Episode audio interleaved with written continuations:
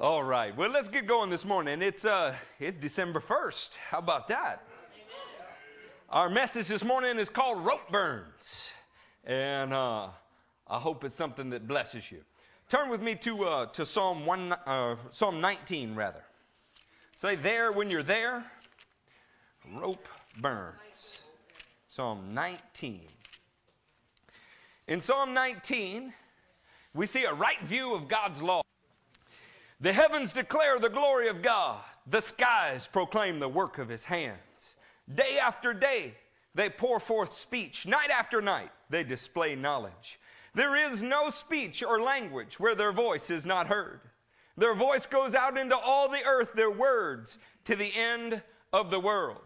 So much for the desert island theory, huh? What if you're on a desert island and you never heard the word of God? If you've seen a sunrise, You've seen God's work in a language that all men understand. In the heavens, He has pitched a tent for the sun, which is like a bridegroom coming forth from its pavilion, like a champion rejoicing to run his course. It rises at one end of the heavens and makes its circuit to the other. Nothing is hidden from its heat. The law of the Lord is perfect, saying, re- reviving the soul. Come on now, you want your soul revived. Come on now, do you want to be revived? Larissa, you want to be revived? The Word of God has the power to revive a soul. I don't know about you, but my soul doesn't always cooperate. Sometimes I want to wake up and get up, and it wants to lay there and sleep. And my soul and my flesh will gang up on my spirit, and they'll try to make me depressed. I'm going to cast off that old melancholy spirit in the name of Jesus, huh? We can send Mully Grub straight to hell where it belongs. This morning, I am going to have my spirit revived, my soul revived. You going to do it with me? Come on now, say, Revive me, Jesus. Oh, we're going to have revival now. The statutes of the Lord are trustworthy, making wise the simple. If you feel like you're maybe not that smart, if the IQ test is not something you look forward to. Put your nose in this book and it will make a simple man wise. Oh, every good job I ever had, God gave me. I had some bad ones He gave me too. I thought they were bad because they hurt for a while, but they produced in me a harvest of righteousness. I'll never forget sitting in front of an employer. I was only 23 years of age, and he said, Where did you learn the things that you know? I said, Sir, I just quote the Bible to you and don't tell you it's the Bible and you think I'm smart. Because the Bible will make wise a simple man. He was a car salesman and didn't believe that that could be the secret to success. I want to assure you that every good thing in your life, everything worth having, will come to you by way of living in the Word of God. And everything that you need is found in the Word. And everything that will really make your heart rejoice and be revived and full of life is found in the Word. The precepts of the Lord are right, giving joy to the heart. So come on, heart, you're about to get some joy. Look, you can't change your circumstances, but you can change your heart by the Word of God in the name of Jesus. You can decide to put a smile on your face. You can decide to give glory to God in the midst of your darkest hour. You can be convinced the whole world is against you, but the scripture says, if God is for you, who can be against you? The living God is inside of me. And for that reason alone, I rejoice. And it's enough, friends. His word is enough for me. The commands of the Lord are radiant, giving light to the eyes. Come on, let's light it up. Let your eyes reflect the glory of God. What are your eyes cast upon? Come on, man, God gave you a neck. Sometimes you need to use it. Not everything out there that God made is for you to look at. It's not all there for you to look at, and sometimes it's been airbrushed and lied about so much that what you're looking at is not what God made anyway. But put your face in His book, and He will tell you what to think about everyone. He will rightly divide for you the creation. He'll show you the difference between what is common and what is holy. He will show you the right way to live. I wish Homes and Gardens magazine was all that the cover made it out to be. I wish for all of you to have beautiful lives characterized by white picket fence and two story Acadian homes. But the truth is, a home is not made by the plants in the yard. And a pretty life is not made by the color of the paint on the fence. You get His Word inside your heart, and it will give you joy. His Word will make you smarter. His Word will bring you life. His Word will give light to everything that you look at. You will see the glory of God in the creation. The fear of the Lord is pure, enduring forever. The ordinances of the Lord are sure and altogether righteous. They are more precious than gold, than much pure gold. They are sweeter than honey, than honey from the comb. By them is your servant warned. In keeping them, there is great reward. Do you want a little reward or a great reward? Great. Come on, how great do you want it? Because it's a big book. We hide it in our heart and it teaches us not to sin against Him. We hide it in our heart and it teaches us how to ascend the holy hill. Understand something the Word of God in your life and in your heart unlocks the highest heavens to the lowest man. I don't know how low you are in here this morning. Maybe your feet are hanging off the side of a nickel. You could skydive off of a dime. I don't know how you walked in here this morning, but I know that the Word of God has the power to send you out different than you came in. Amen. You know, the holidays, everybody puts on happy music, and the retailers get busy to sell you all their stuff. They don't do it with a frown. Even Walmart has big yellow smiley faces. You ever been in Walmart on a Black Friday? It's not all smiley faces. They'll kill you over a TV set. For the some, the holidays are not bright smileys. I know that. It's difficult. Maybe you had a loved one die near the holidays. Maybe for you, this marks a time of year where you feel like you don't measure up. I want to tell you something, though. This ball of dirt is hurtling around the sun just like every other day, and my Father is holding it in place. And He will hold you in place as well. Just because Hallmark wants to sell you a greeting card doesn't make this day special. Every day that that sun rises in the sky and testifies to my Father's greatness, that makes the day special. The Word of God will revive your soul. You may have a broken heart in here this morning. I hope you got together with your family and it was a good event. I got together with you and it was a great event. I went and fished some of my family out of the same bars that I've been finding them in for years. I had some of the same conversations that I've been having for 20 years with them. I'm still where I'm at, and they're still where they're at, but praise God, I'm not moving because of them. The Word of God has become an anchor for my soul. It goes behind the curtains. It goes into the place where the presence of God is and drags me with it. And I have anchored myself there because I have found something worth having. In the name of Jesus, I'm not going to insult the lover of my soul by being depressed on a greeting card holiday. Thanksgiving. You can read Leviticus 23, you will not find thanksgiving in the feasts of the Lord. You can read the latter chapters of the book of Numbers, and you will not find thanksgiving as a festival of the Lord. Thanksgiving is a part of the people of God's life every day. The fact that we get to eat a turkey or two just makes it that much better. Amen? Amen. And if you've learned to fry them, you're elevated to a whole new style of life. It's living. Come on now. You all love the Lord? Yes. Did you just come to church to sleep or do you want something? See, because I, I got something. And when you got something, you know that you got something. Yeah.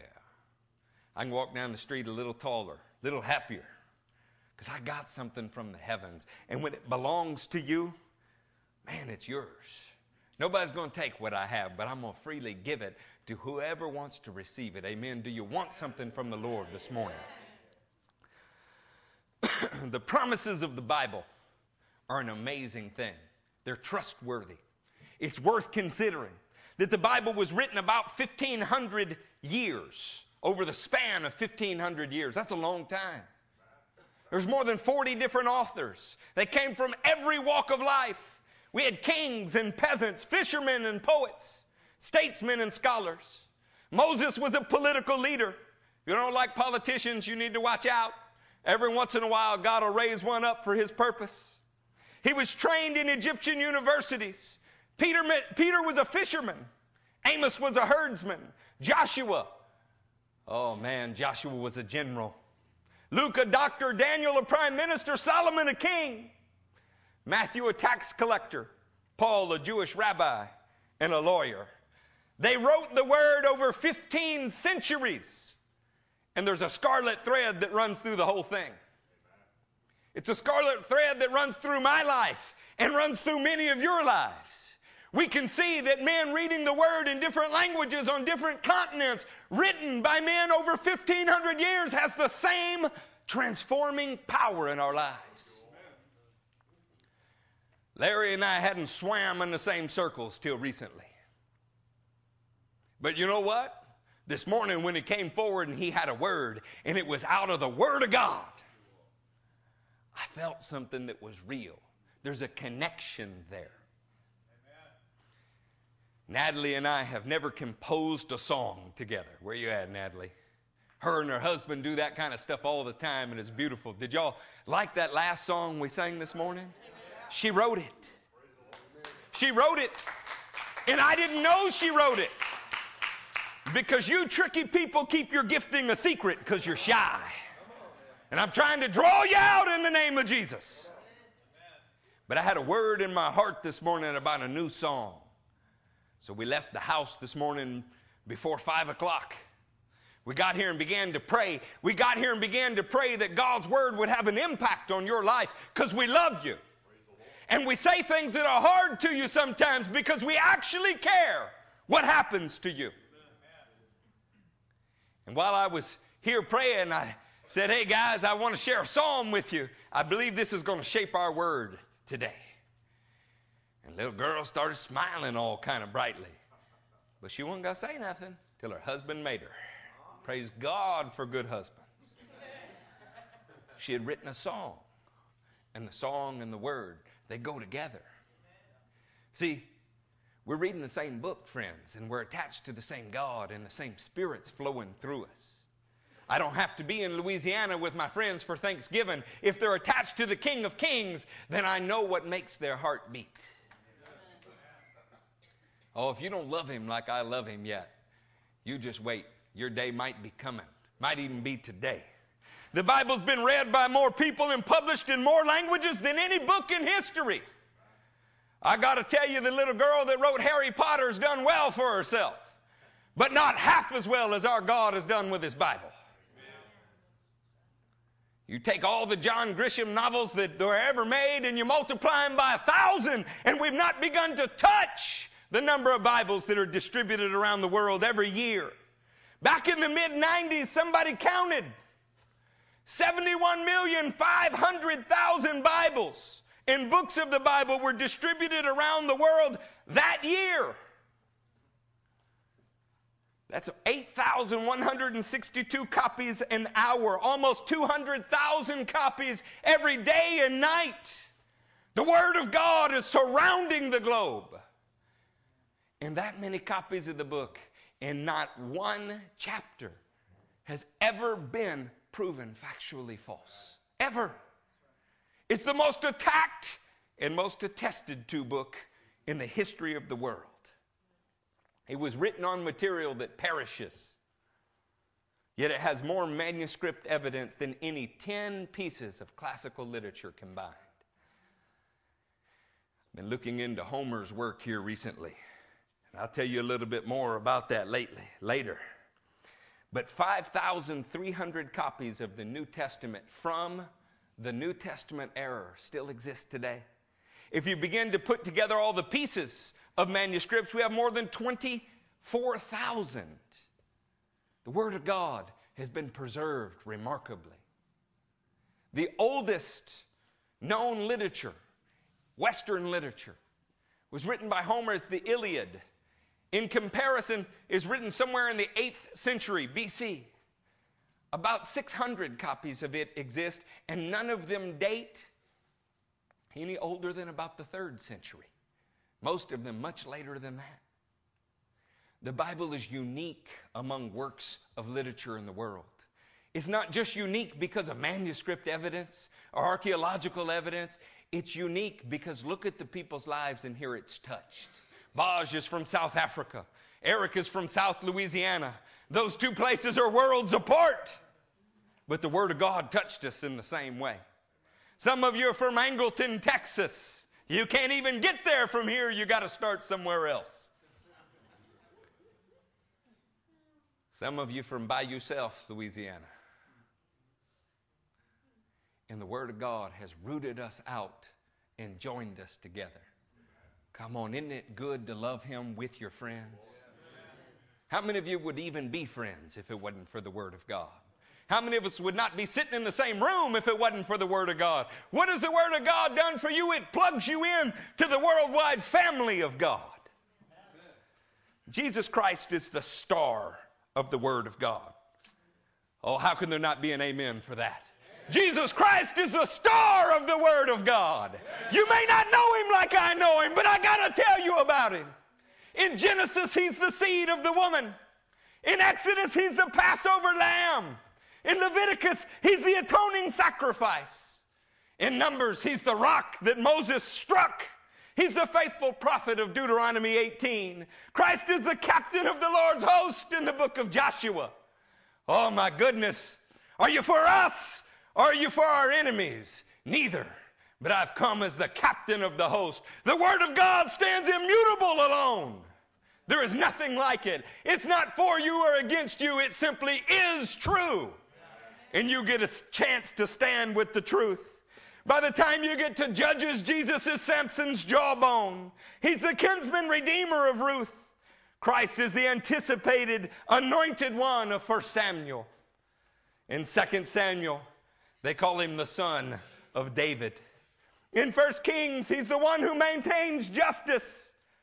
In 2 Kings, he's the chariot of fire that transports Elijah into the heavenly realms. In First Chronicles, he's the ark that enters the tent. In Second Chronicles, he's the glory of God that filled the temple. In Ezra, Christ is the restorer of the temple. And in Nehemiah, he's the restorer of God's nation. You tell me, do you know him like I know him? Do you love him like I love him? Do you read his word? Is it, is it reading you? See, when you study the word of God, you find out more about your life. You find out what needs to be restored, what needs to be repaired, what can be rebuilt. You find hope. You can live in blindness, but I'm going to live by the light of God's word. In Esther, he's the preserver of the nation. In Job, he's the living redeemer. In Psalm 150 and verse 6, he's the very praise of Israel. In Proverbs, he's the wisdom of God calling aloud in the streets. Ecclesiastes, he's the great teacher. In Songs of Solomon, he's the fairest of 10,000. Oh, that's the lover of my soul, the fairest of 10,000. My lover is radiant and ruddy, outstanding among 10,000. Is there any that are like Jesus? Who have you met that is like him? Who touches your life the way that he does? In Isaiah 53, he's the suffering servant. In Jeremiah 31, he's the maker of the new covenant. Oh, is he good? By the time you get to Lamentations, you find he's a man of sorrows. In Ezekiel, he's the breath that entered dry bones.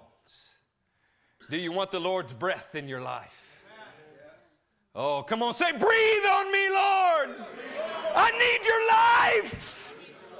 Oh, he'll give it to you. I can hear the rattling now. In the book of Daniel, he's the coming Messiah. In Hosea, he's the lover of the unfaithful. In Joel, he's the hope of Israel. In Amos, he's the repairer of broken places. In Obadiah, he's the deliverer. In Jonah, he's the resurrected one. In Micah, he's the ruler of Israel. In Nahum, the avenger. In Habakkuk, the holy God. Zephaniah calls him the king of Israel. Haggai calls him the desired of the nations. Zechariah simply says he's the righteous branch. And Malachi says he's the sun of righteousness with healing in his wings. You find me a book and I will show you Jesus. You find a book about Jesus. You find in the Word the life of God. Do you want His life? Amen. It's never left a man unchanged. You can read it, and it will change everything about your heart, everything about your life. It'll take a violent young teenager and make him a man who is in love with the Lord and His people. By the time you get to the Newer Testament, we have Jesus, the King of the Jews, in Matthew, the servant of the Lord in Mark, the Son of Man in Luke, the Son of God in John 1 1. Acts 1:10 places Christ as the ascended Lord, and the book of Romans shows him as the believer's righteousness. 1 Corinthians, he's our sanctification. 2 Corinthians, our sufficiency, and in Galatians, our liberty. Oh, is it good to be free in Him today? We're going to talk about rope burns. You remember Christ is our liberator, not our jailer. In Ephesians, He's the head of the exalted church. In Philemon, I'm sorry, Philippians, He's every Christian's joy. In Colossians, He's the fullness of the deity. He's not part God, He's not some God, He's the fullness of the deity in bodily form. In Thessalonians, he's the believer's comfort. In Second Thessalonians, he's our glory. And in First Timothy, he's the Christian's preserver. In Second Timothy, he's the Christian's rewarder. In Titus, he's our blessed hope. In Philemon, he's our substitute that takes us out of slavery. In Hebrews, he's our high priest. In James, the giver of wisdom. In First Peter, he's our rock I can smell what he's cooking this morning. Salvation of our souls. In Second Peter is our precious promise. In First John, he's Christ, our life. In Second John, the truth. In Third John, the way. Jude portrays Jesus as our only advocate, and Revelation shows him as the King of Kings and Lord of Lords. Oh, do you know him? What is your relationship with Him like? Are you passionate about Him? Are you passionate about living for Him? Do you have trouble containing yourself when you're talking about Him? You ask a young man about the woman he loves, and his eyes begin to twinkle and his feet lighten in their shoes. Are you passionate about him? Is he a part of your life or is he all of your life? Do you know him like I know him because he's a good God? I spoke to you earlier about Greek literature. Paul read it, Paul quoted it. You have to chew up the meat and spit out the bones. But you need to know that history is his story.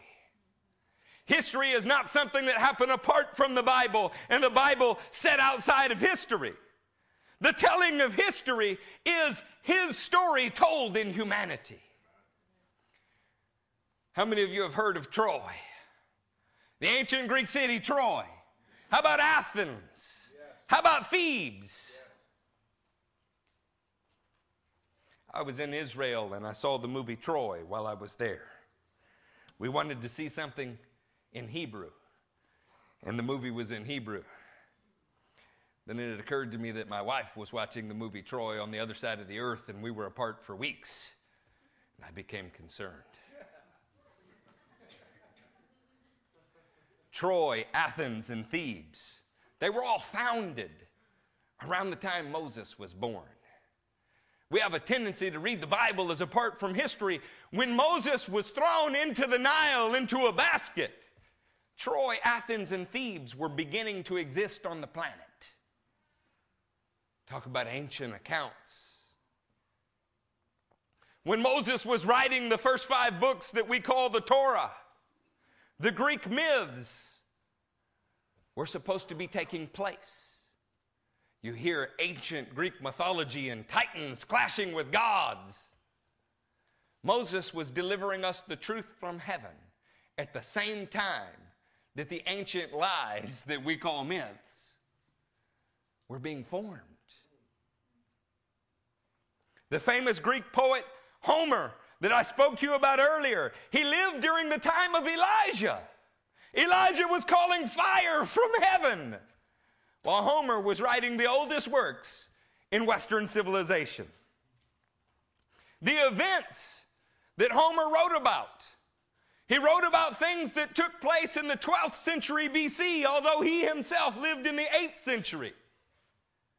The things that he wrote about were occurring during the time period of Jesse, King David's father. He wrote stories of great kings who went on great journeys. And the Bible tells us the truth about a great king who ruled a great nation. The story of King David they thought was fable. And they found archaeological evidence that proves his house existed. Of course, we knew it because Moses wrote it. No one ever questioned whether Troy, Athens, or Thebes existed.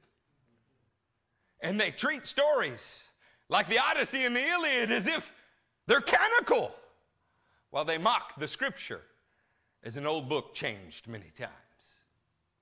The only thing that's changed many times are the lives that have been touched by the Bible.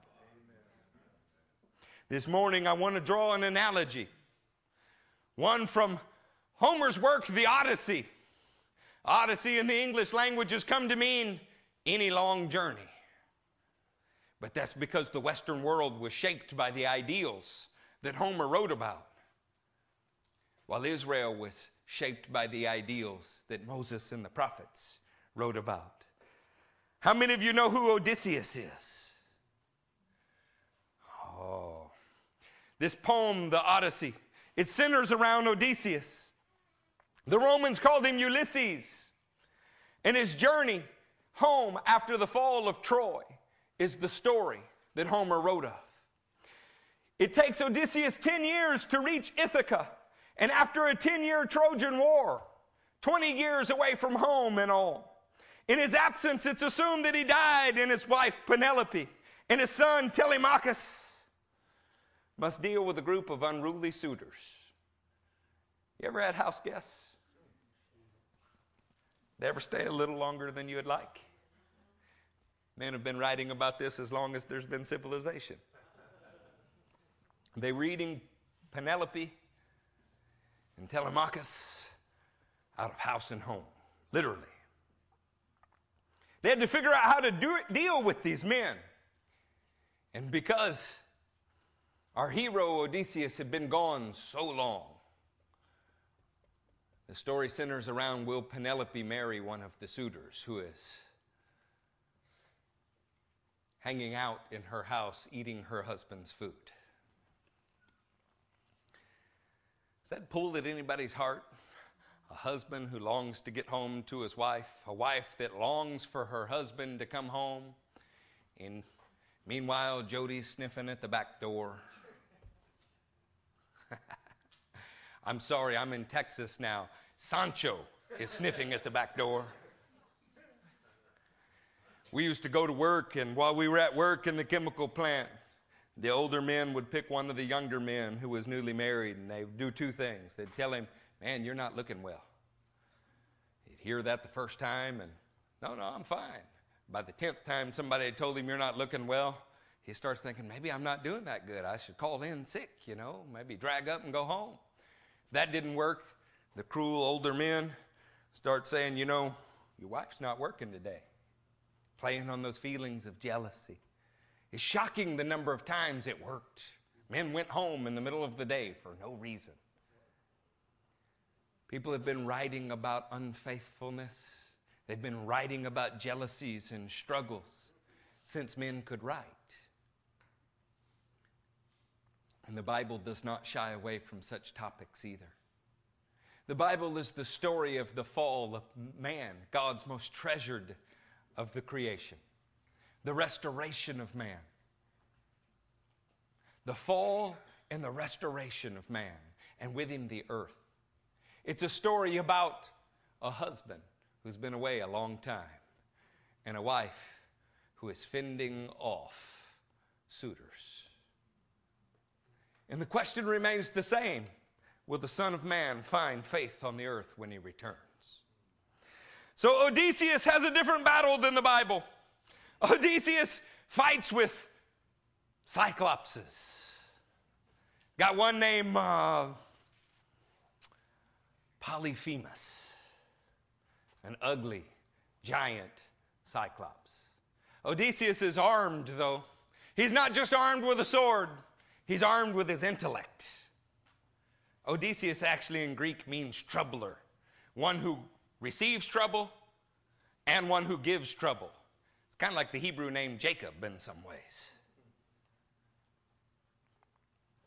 So the Cyclops begins eating Odysseus's men. So they get him drunk. And while he's drunk, they put out his one eye. It's like my neighbor, Matthew. And a neighbor could only see out of one eye. And everything he saw in that one eye was bad. Wasn't anything good in this world. No matter how nice the girls were to him, nothing was good. The funny part of the interaction with Odysseus and the Cyclops is the Cyclops asks Odysseus' name and he won't tell him. Instead, he says, My name is Nobody. Nobody. First name, no, last name, body. So when the Cyclops is yelling to his brothers that he's hurt and that his eyes out, they said, Who hurt you? He said, Nobody hurt me. Nobody hurt me. Odysseus was clever. And the Greeks who wrote his story were clever. He moved on from there to battle with a witch, Circe. She changed some of his men into animals. Apparently, it's never been hard to envision men as pigs. It's been happening since the 8th century BC. He uses his wit and his charm to change the men from pigs back into men. At one point, he even has to go to Hades. He goes into the abode of the dead where a dead prophet tells him, You sure are clever, but you're not very wise. This is what began to get my attention. Clever, but not very wise. We live in a generation that is clever beyond measure. We find new ways to do things, we find new ways of inventing evil. But in all of our cleverness, not very wise.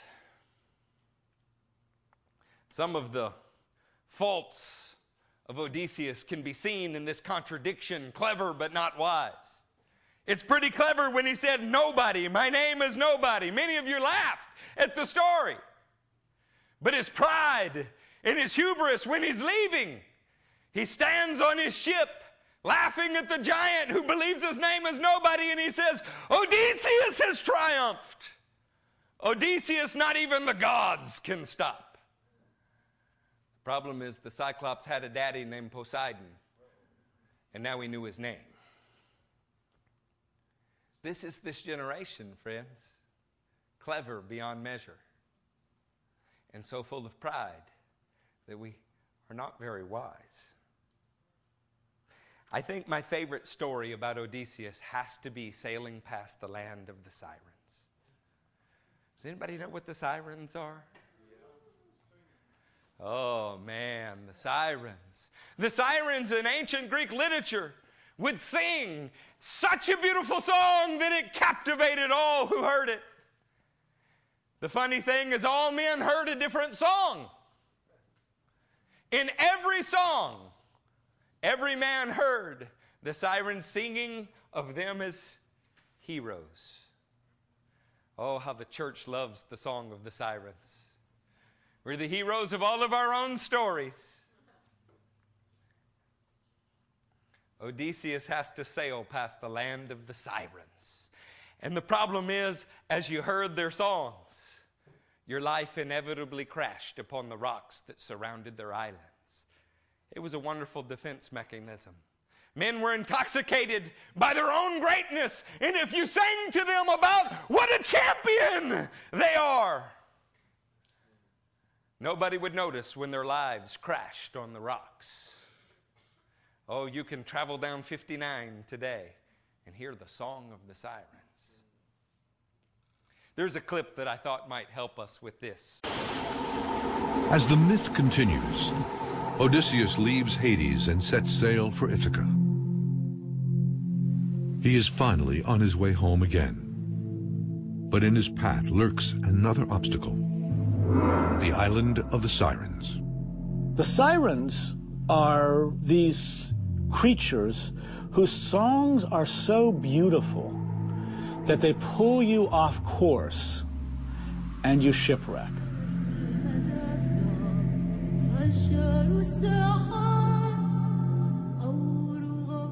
Odysseus knows he is approaching the island of the Sirens, so he orders his men to plug their ears with beeswax to prevent them from hearing the siren song.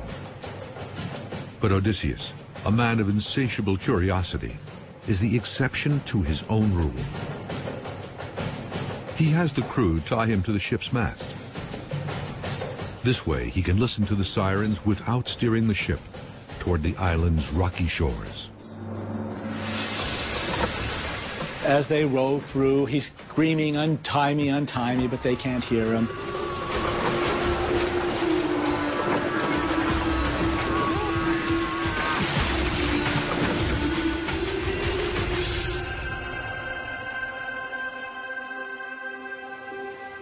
And so he hears what the siren song is.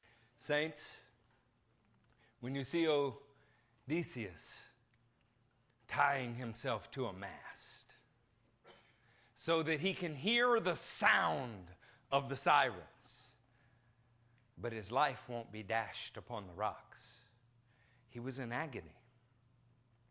The very ropes that he bound himself with to the mast began to burn his skin as his heart and his mind pulled away from the mast he himself was adhered to. He began to yearn for the very thing that he had tried to prevent himself from doing. This is such a great picture.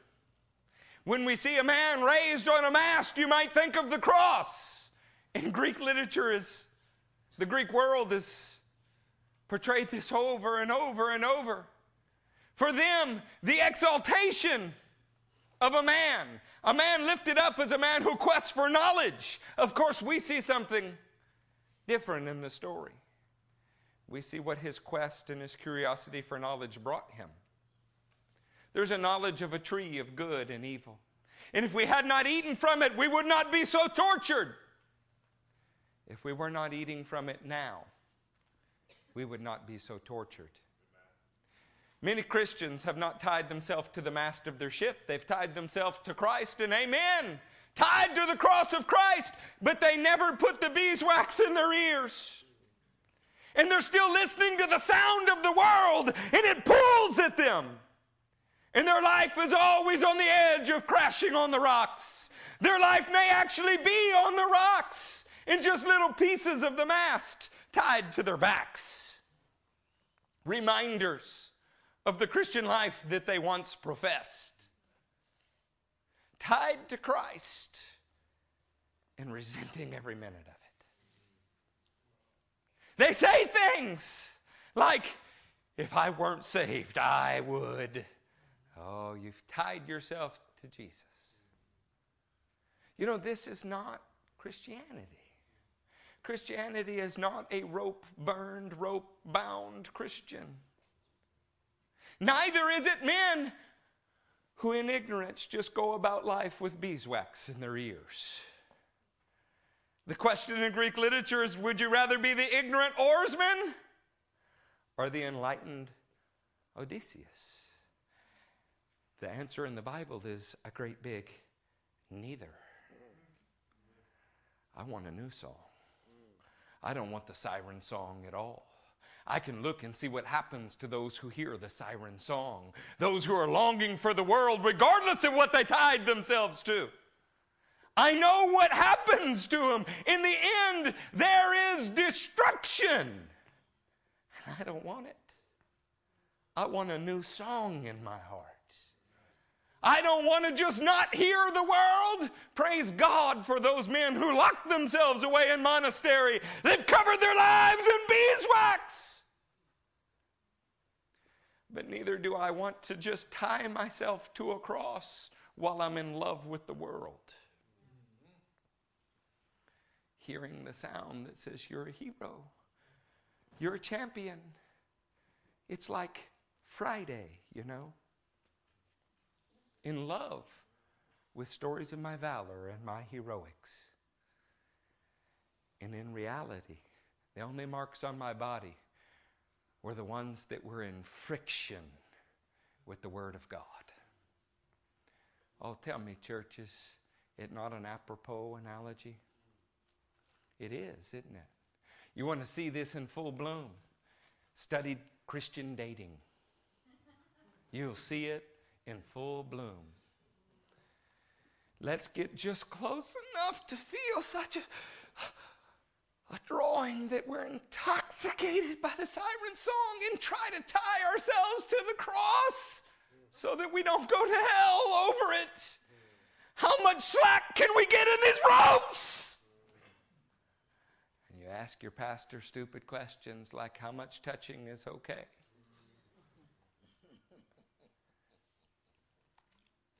Christians in love with the sound of the sirens. When we were supposed to be in love with the Word of God. Can I surprise you in church?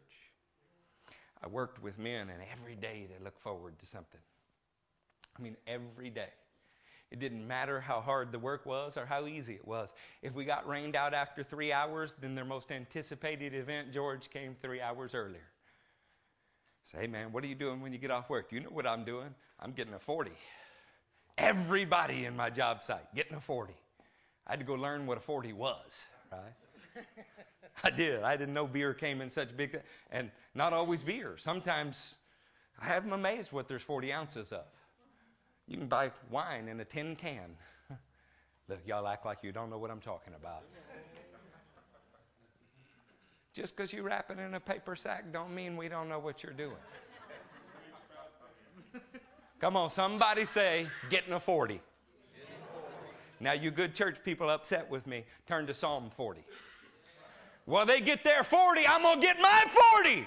I want a great big drink of Jesus. I want to get intoxicated with his song. I want to drown my sorrows in his word. I'm getting a 40. Psalm 40 and verse 1 I waited patiently for the Lord. He turned to me and heard my cry. He lifted me out of the slimy pit, out of the mud and the mire. He set my feet on a rock. he gave me a firm place to stand. He put a new song in my mouth, a hymn of praise to our God. Many will see and fear and put their trust in the Lord. Blessed is the man who makes the Lord his trust, who does not look to the proud, to those who turn aside to false gods. Oh, saints, when you get your 40, when you really look forward to getting into the 40th Psalm, the first thing you find is that the Word of God will lift you out, not just tie you to. The Word of God is not about finding higher moral ground and tying yourself to the moral ground. It's about lifting you out of mire and muck, not so that your heart can long for it and He traps you in His hand. Lifting you out because you knew you no longer wanted to live in it. You know what's wrong with tying yourself to the mast? It shows that your heart is still really with the siren song. Your feet are standing here, but your heart is over there. Oh, this is more so called Christian lives than you would care to admit. My feet are standing here, but my heart is over there. And it's revealed as soon as we have a trial. As soon as the strong brother on your left or your right stops carrying you, and you're expected to walk a few feet on your own. Blame them the whole time that you're doing what you've been planning on doing your entire Christian walk your love affair with the world. If Jesus was Odysseus lifted up on the ship's mast, you were Penelope if she was unfaithful. In the story, Penelope wasn't. And in the story, there's such a, a double standard that most women have trouble reading it. None of you women have read it.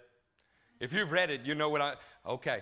In 1997, Armando Assante did a cheesy Hallmark movie where he's Odysseus. Those of you that just can't read, you can watch it. In the story, faithful Odysseus longs for Penelope.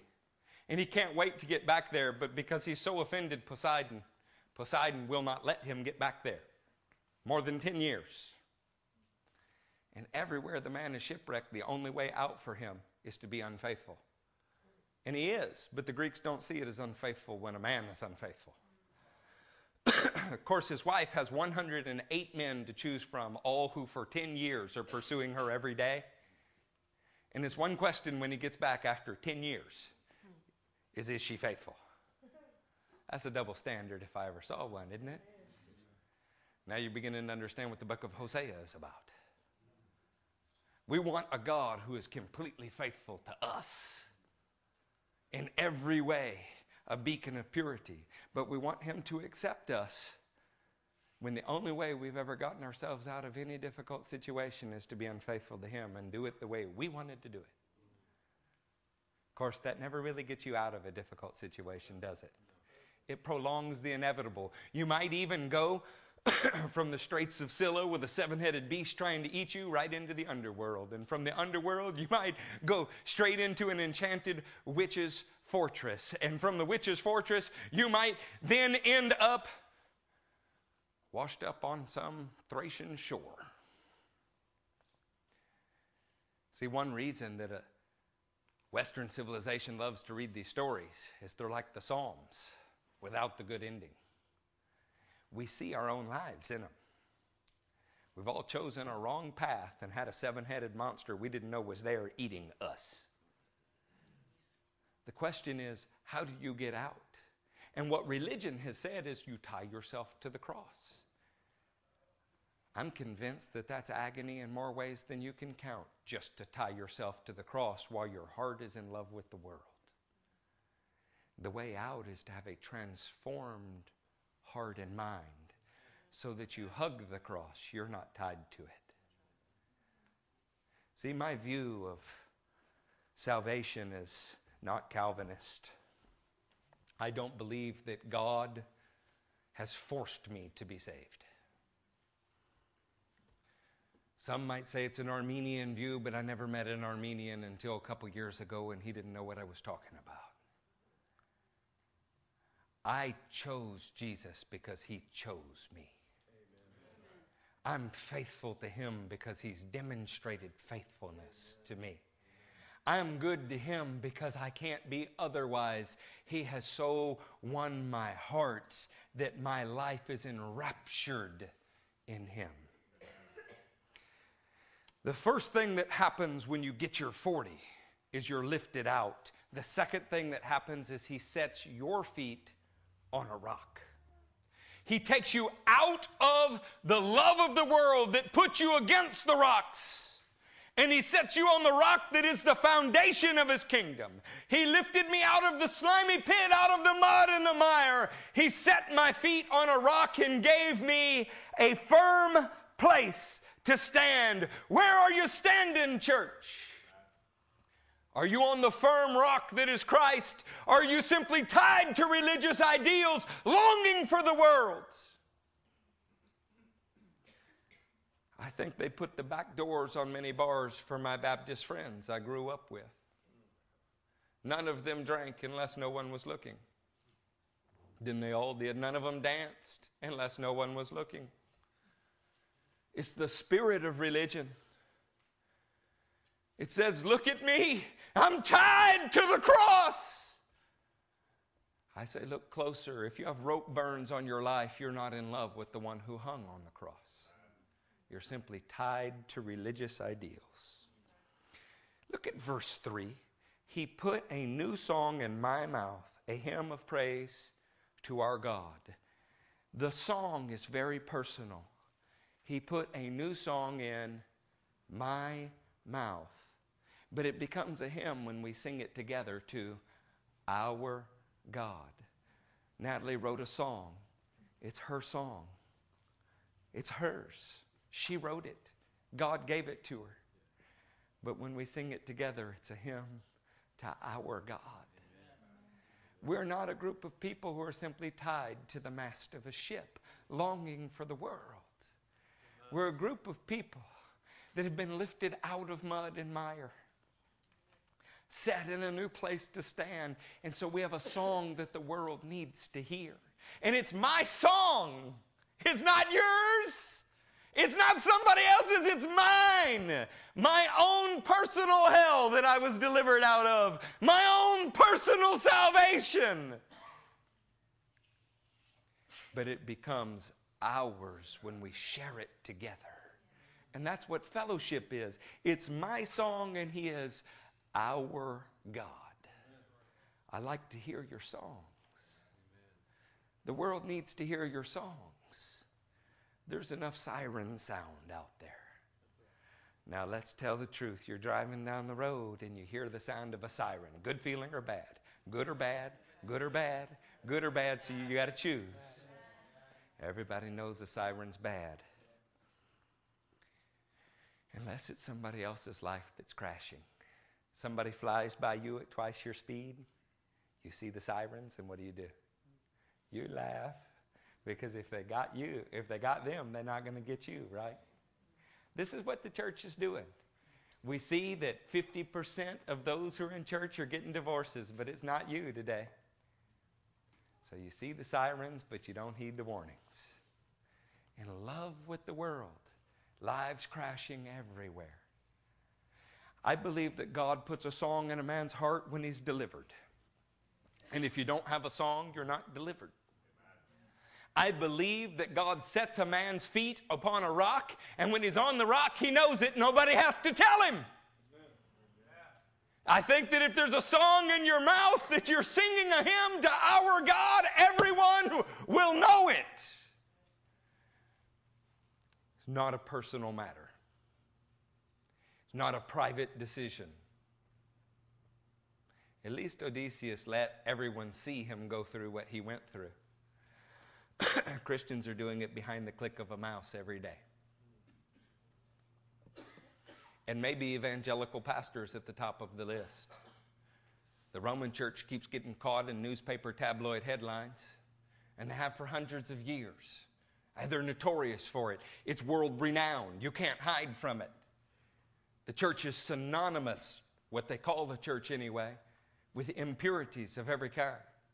But the dirty secret of the evangelical world is that the things those men are getting caught for, so many in the evangelical Protestant world are viewing on their computers. That's what happens when you tie yourself to the cross rather than love it, choose it, hug it, live in it. That's what happens. You say you were raised in a Christian home, I say you were probably just tied to a cross. You say, I've been a Christian since I was a small boy. Yeah, it shows. You were probably just tied to a cross. I believe salvation is more than being tied to a cross. Could you put Colossians 3 2 on the screen? It's not in the notes. I believe that when you are born again, you set your mind on things above, that it's a very conscious choice, and that you have a choice every day. You set it like you set a radio station. You set it because it's your heart's desire to do it. And to set your mind on things above means they are not on earthly things. It is a siren song, a lie of the modern church that you can have both. Some have chosen to deal with their problem by putting beeswax in their ears and hiding in little conclaves of cowards. Others have tried to deal with the problem by tying themselves to a profession of faith that is not their heart's expression. They're the words of some other man in some other place at some other time. I'm saying that the answer comes in the man who has been delivered from mud and muck. He has had his own feet set in a new place, and because of it, he has a song that is his and his alone that he's sharing with the rest of the world. He's chosen to set his mind on the things above. And if it's on the things above, it's not on earthly things. Where is your mind this morning? Where's your heart this morning? Would you be more excited if you got a Ford Raptor than if you knew you were saved? Well, of course, I've been saved my whole life. Or maybe you've just been tied to something your whole life. See, this is the problem with growing up in a post Christian America. Everybody believes there's something that there is absolutely no evidence of in their life, and they're desperately offended with you when you simply show them what the Bible has said for thousands of years about them. They call you narrow minded and mean spirited, and they go with the siren sounds to the largest steeple in the area. Guys, God is raising up a faithful remnant. He is. And there are little churches everywhere that are singing their own song. They're not cookie cutter Christians, they're not franchised faith. They're not stamped out of some mold of success somewhere, turned out with USDA stamped Christians. Attested to by their great numbers, there are men and women that have an actual song that God gave them and them alone, and they've joined together with others that have the song. It's a revelation from the heavens that has so enraptured their heart that they don't even notice the sirens are playing anymore. One of the saddest things I've ever seen is an old missionary who's given the last 30 years of his life to the Lord. And somewhere along the way, he noticed enough siren song that he's begun to resent the ropes. I hope that's not too deep for you. He can't do anything else because this is all he's done in his entire adult life. But the passion is gone, the song is old and it's more about raising money than it is saving souls. Oh, man. Nothing quite muddies the water like a righteous man who gives way to the wicked. Proverbs 25, 26 says, Like a muddied spring or a polluted well is a righteous man who gives way to the wicked. The whole world gets confused when that which is supposed to be fresh, clear, drinking water is actually muddy and unclear and foggy. One of the reasons that so many are listening to the sound of the siren songs is there are so many out there that are living muddy, confused lives that they simply believe this is what is normal. James 1:25 says so clearly, but the man who looks intently into the perfect law that gives freedom what does the perfect law give? Freedom, not rope burns, not restriction. Freedom to do what your new heart wants to do. Freedom to do what the new spirit in you is telling you to do. Freedom to do what your love and your passion and your direction says you can now do. Not restriction, freedom. But the man who looks intently into the perfect law that gives freedom and continues to do this, not forgetting what he has heard, but doing it, will be blessed in what he does. If anyone considers himself religious and yet does not keep a tight rein on his tongue, he deceives himself and his religion is worthless.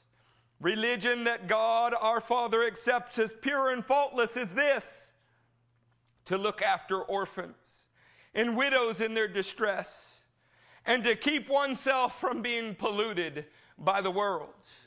When Odysseus was being written about in the Odyssey by Homer in the year 800, and he was writing about 400 years earlier in the, the time of 1200, the world was polluted.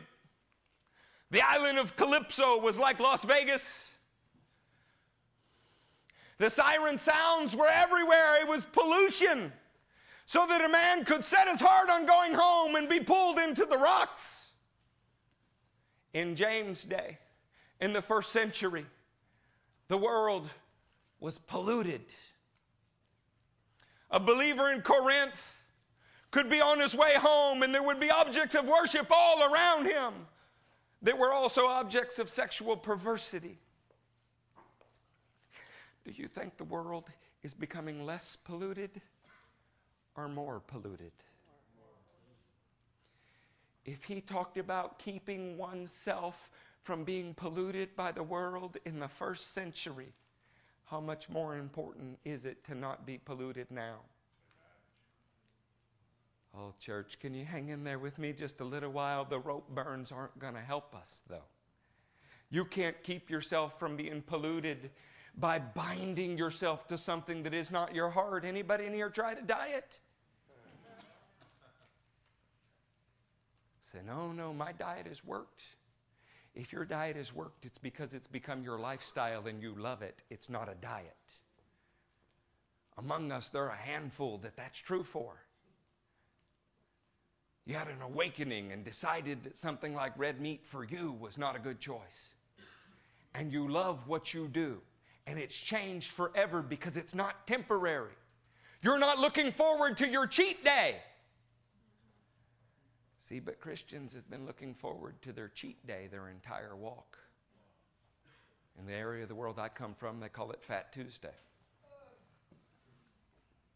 It is, it's tiresome, it's sickening, and it's prevalent. You want to keep yourself from being polluted. You look into the law that gives you freedom to do what God has said for you to do, and then you enjoy doing it. So, one of the barstool prophets that's related to me that I picked up the other day, I drug him out of his fellowship and brought him to my home. He's known me for 38 years, and when I walked through the door, he didn't recognize me.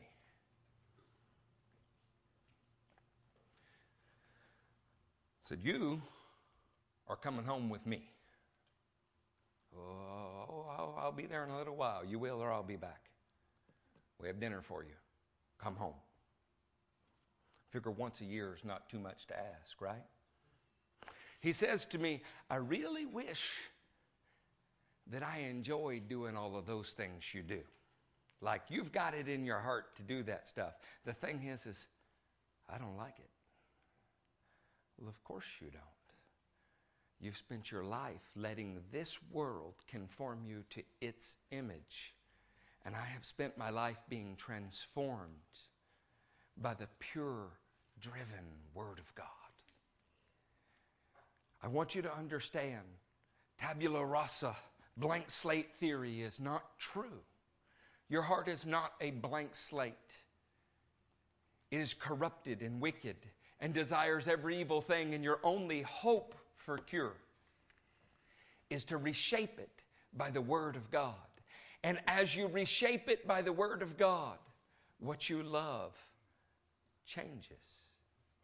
It changes. There's a time period where if we had talked about spending 41% of all the money that we had access to in Africa, in Asia, in South America, in Eastern Europe, I would have laughed in your face. But then the Word of God began to reshape my heart, and His priorities became my priorities. His Word revived my soul. It put light in my eyes, it put joy in my life. And He'll do the same for you. I want to read you something from 2 Peter, and then we're going to begin to wind this down. 2 Peter 2 19. They promise them freedom while they themselves are slaves of depravity. For a man is a slave to whatever has mastered him. A man is a slave to whatever has mastered him. You cannot be a slave to the siren song and a slave to the cross of Christ. Whatever has mastered you is where your loyalty lies. This is why Jesus said, If you love me, you will obey my commands. Do you love him? Do you know him? Are you passionate about him? Or is he simply a pacification of your conscience? If they have escaped the corruption of the world by knowing our Lord and Savior, Jesus Christ, and are again entangled in it, and what's that word? See, you think that you can hear the siren song and it will have no effect, but it's actually wrapping itself around you all of the time. And it is possible to become entangled and not just entangled, but overcome. Because your heart is fickle. Not just yours, mine, and every other human being that has ever lived, and your heart is going to love whatever feeds it. I have a wiener dog. Y'all know that. And my wiener dog is a wayward little soul. I can call him, but if you're holding a turkey leg, he will not come to me. He goes wherever it's good for him in that moment. And I try to encourage him through praise, but often what is most effective is a stick. I called him to come to my car the other day, and he decided that he wanted to pee on the tire to Mario's car. Sorry, Mario. So I fetched a branch and I began working on a little dachshund. And he crossed a hundred yards at the near speed of light and jumped into my truck perfectly obedient. Am I lying, Judah? That's not a sign of obedience to his master. It's a sign that he's just scared of punishment. Saints, if God has to beat you to get you to obey Him, you don't love Him. You might be scared of Him, and there's some wisdom in that. It's where wisdom starts. But you don't love Him. Many times He's been lighting your fields on fire your entire life, and you can smell it burning, but are convinced it's everyone else's fault. Because after all, you've been tied to the cross since you were eight. I've been a religious man my entire life, but you never loved the Lord with all your heart, soul, mind, and strength in a way that everybody around you knew it. And you've been to church so many times and sat through so many emotional appeals that you're fully prepared to sit through another one completely unchained.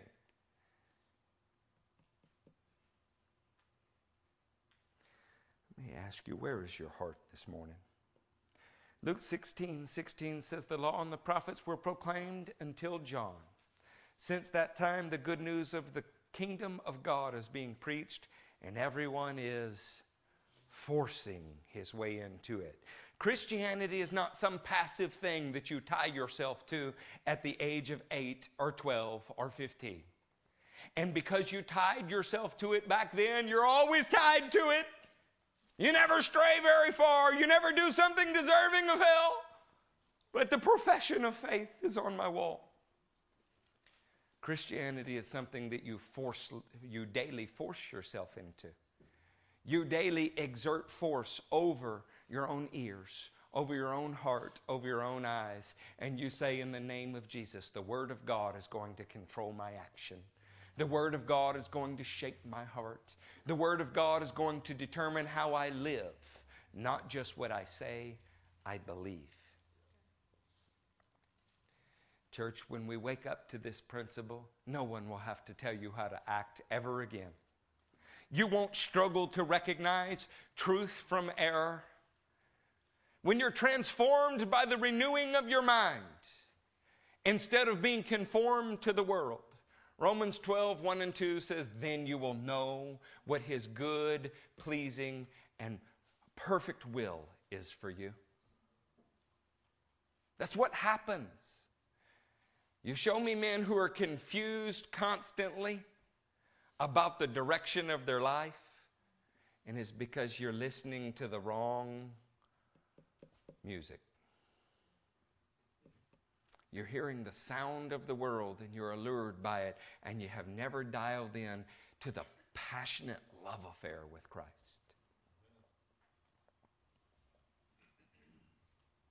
Second Corinthians 5 says, Therefore, if anyone is in Christ, he is a new creation. Have you heard that so many times that it's lost its meaning? Let me ask you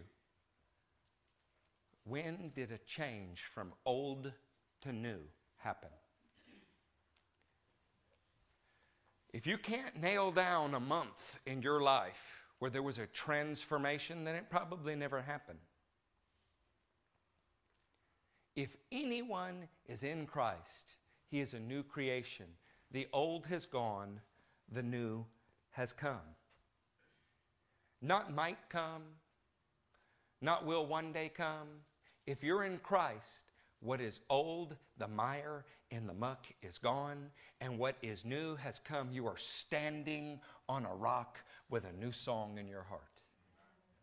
This is the litmus test for a Christian.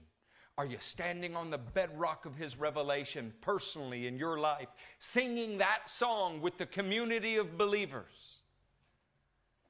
Are you simply acknowledging the song someone else is singing is probably true?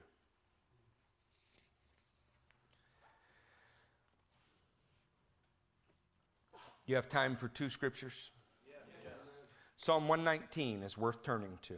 Psalm 119, tell me when you get to verse 97. I know, I'm one of those preachers who makes his point and then preaches entirely too long.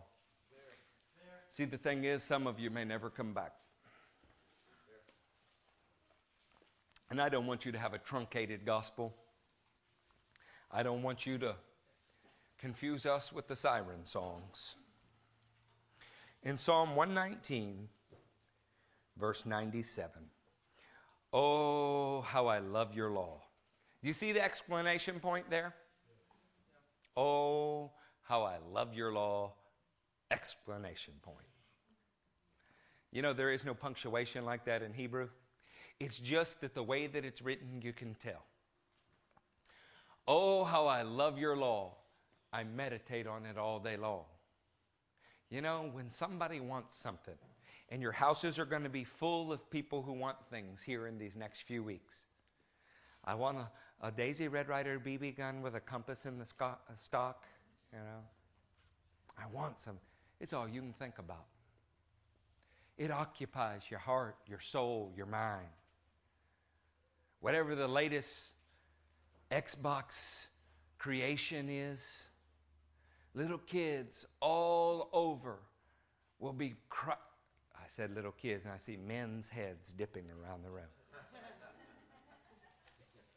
wow. 27 year old boy children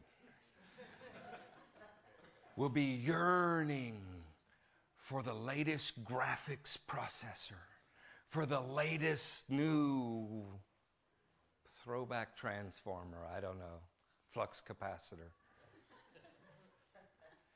because it's what their heart desires.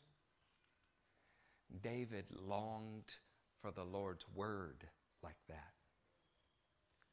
So even a man recording his words puts an explanation point on, Oh, how I love your law. I meditate on it all day long. Your commands make me wiser than my enemies, for they are ever with me. I have more insight than all of my teachers, for I meditate on your statutes. What will make you wise for salvation? I have more understanding than the elders, for I obey your precepts. Let's, let's turn that around. Disobedience makes you dumb. Proverbs 12:1 says, He who hates correction is stupid. Turns out the Word of God's pretty enlightening, isn't it?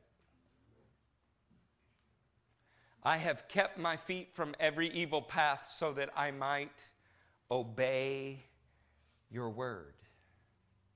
I have not departed from your laws, for you yourself have taught me. Did you know that God would teach you? Listen to what he says How sweet are your words to my taste, sweeter than honey to my mouth. How would you describe God's Bible? Anybody like ice cream?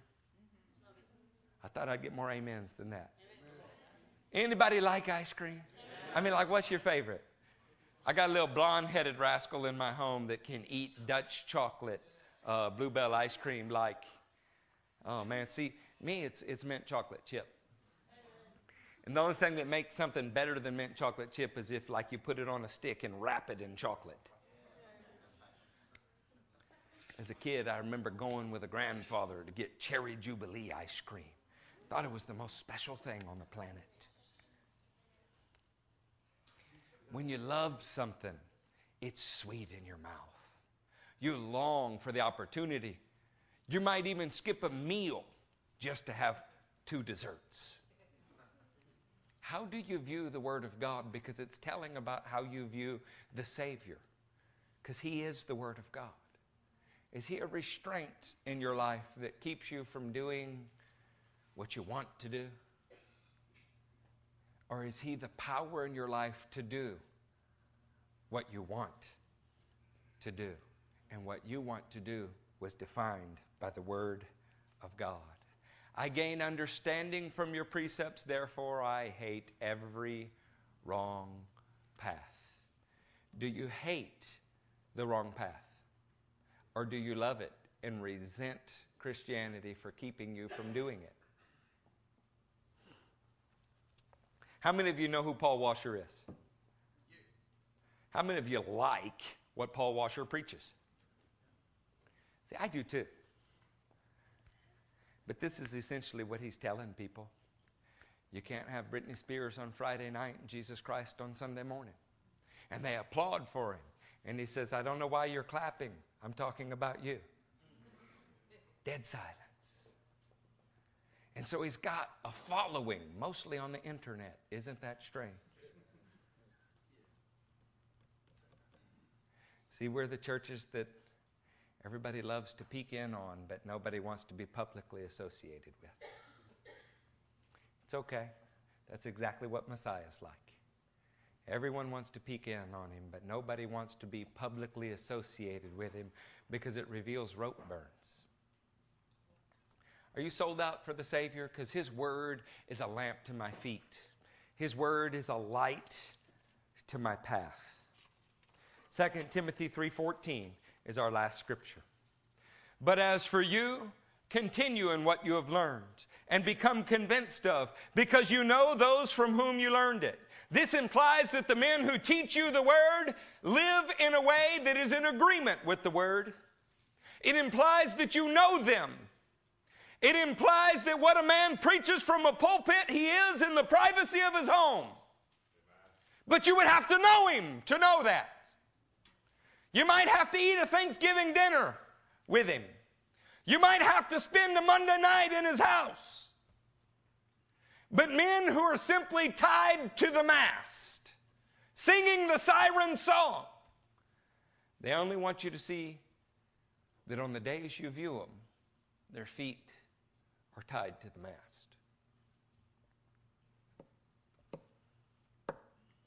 You're going to get what you want, saints. You will. And if what you want is men who sing beautifully, and live poorly? Well, that's how you build an American church now.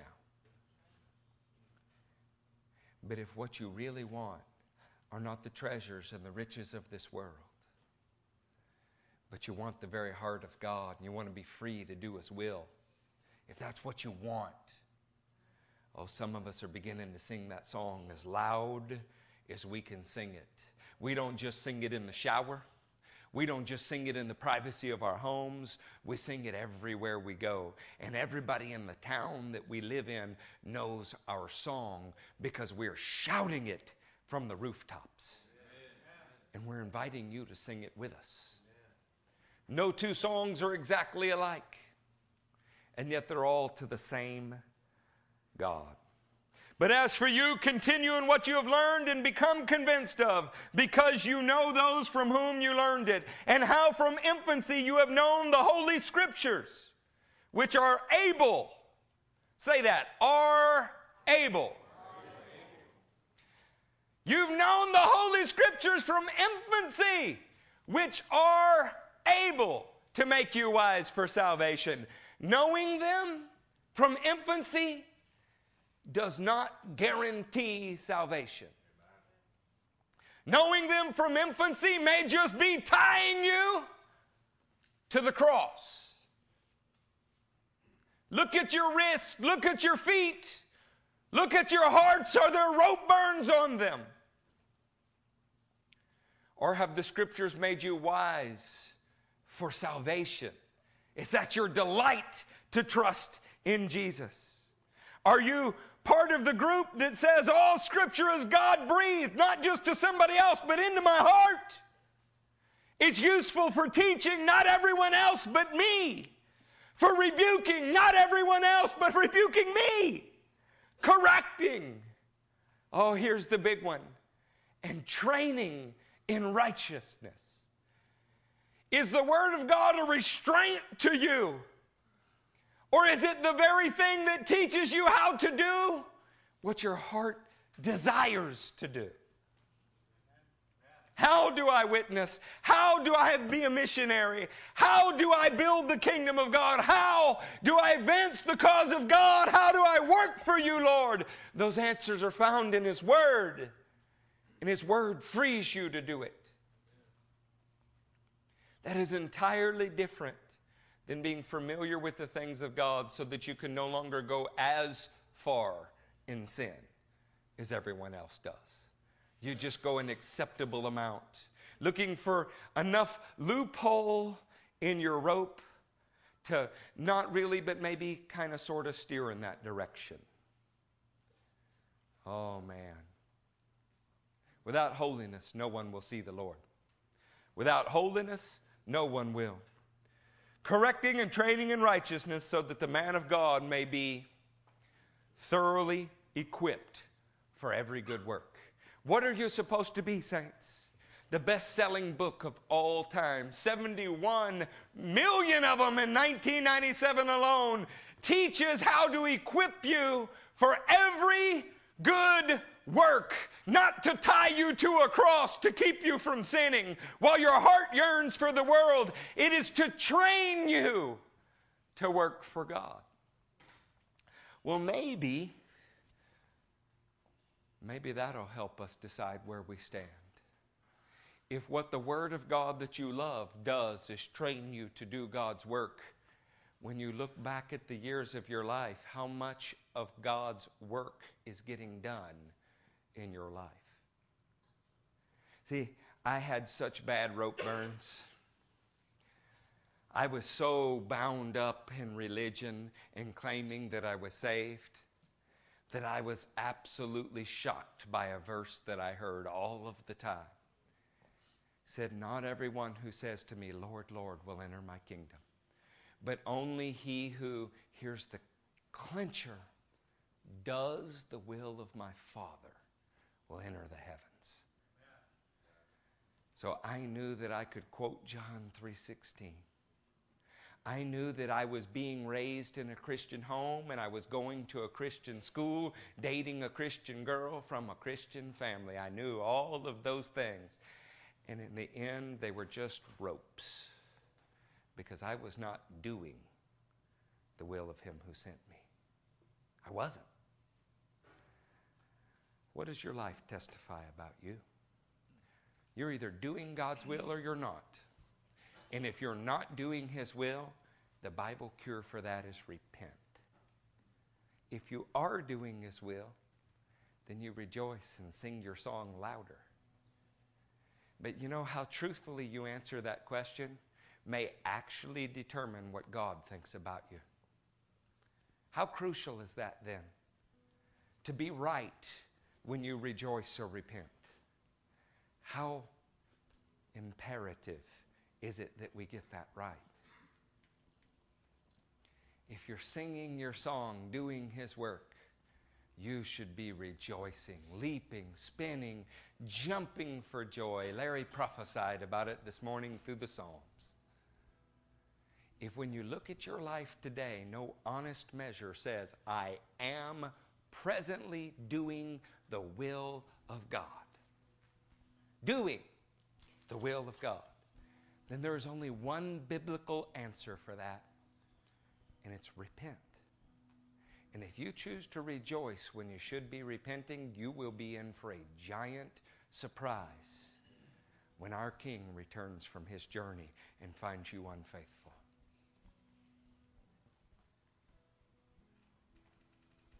Course, those of us who are rejoicing, we're also repenting every day. You can repent and rejoice. You just can't rejoice without repenting. Please stand to your feet.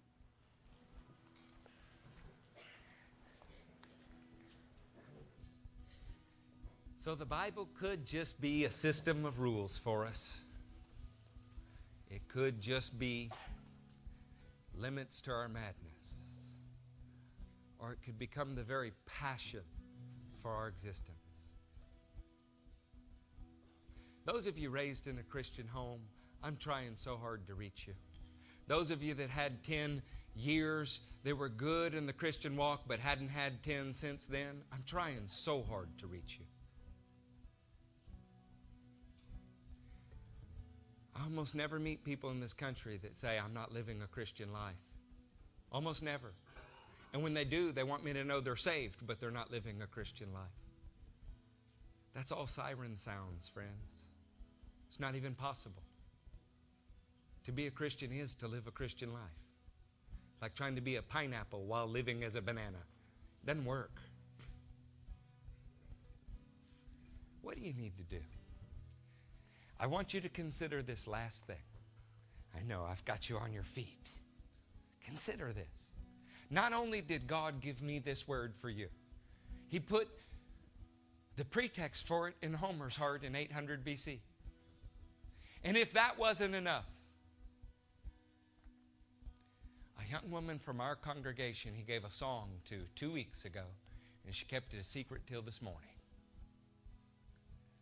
And it's about a new song and what your heart and mouth are saying in agreement. How hard is God trying to reach you?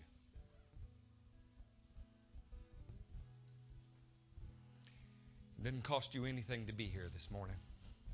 Nothing. It could cost you everything to walk out of here having heard what you just heard and be unmoved by it.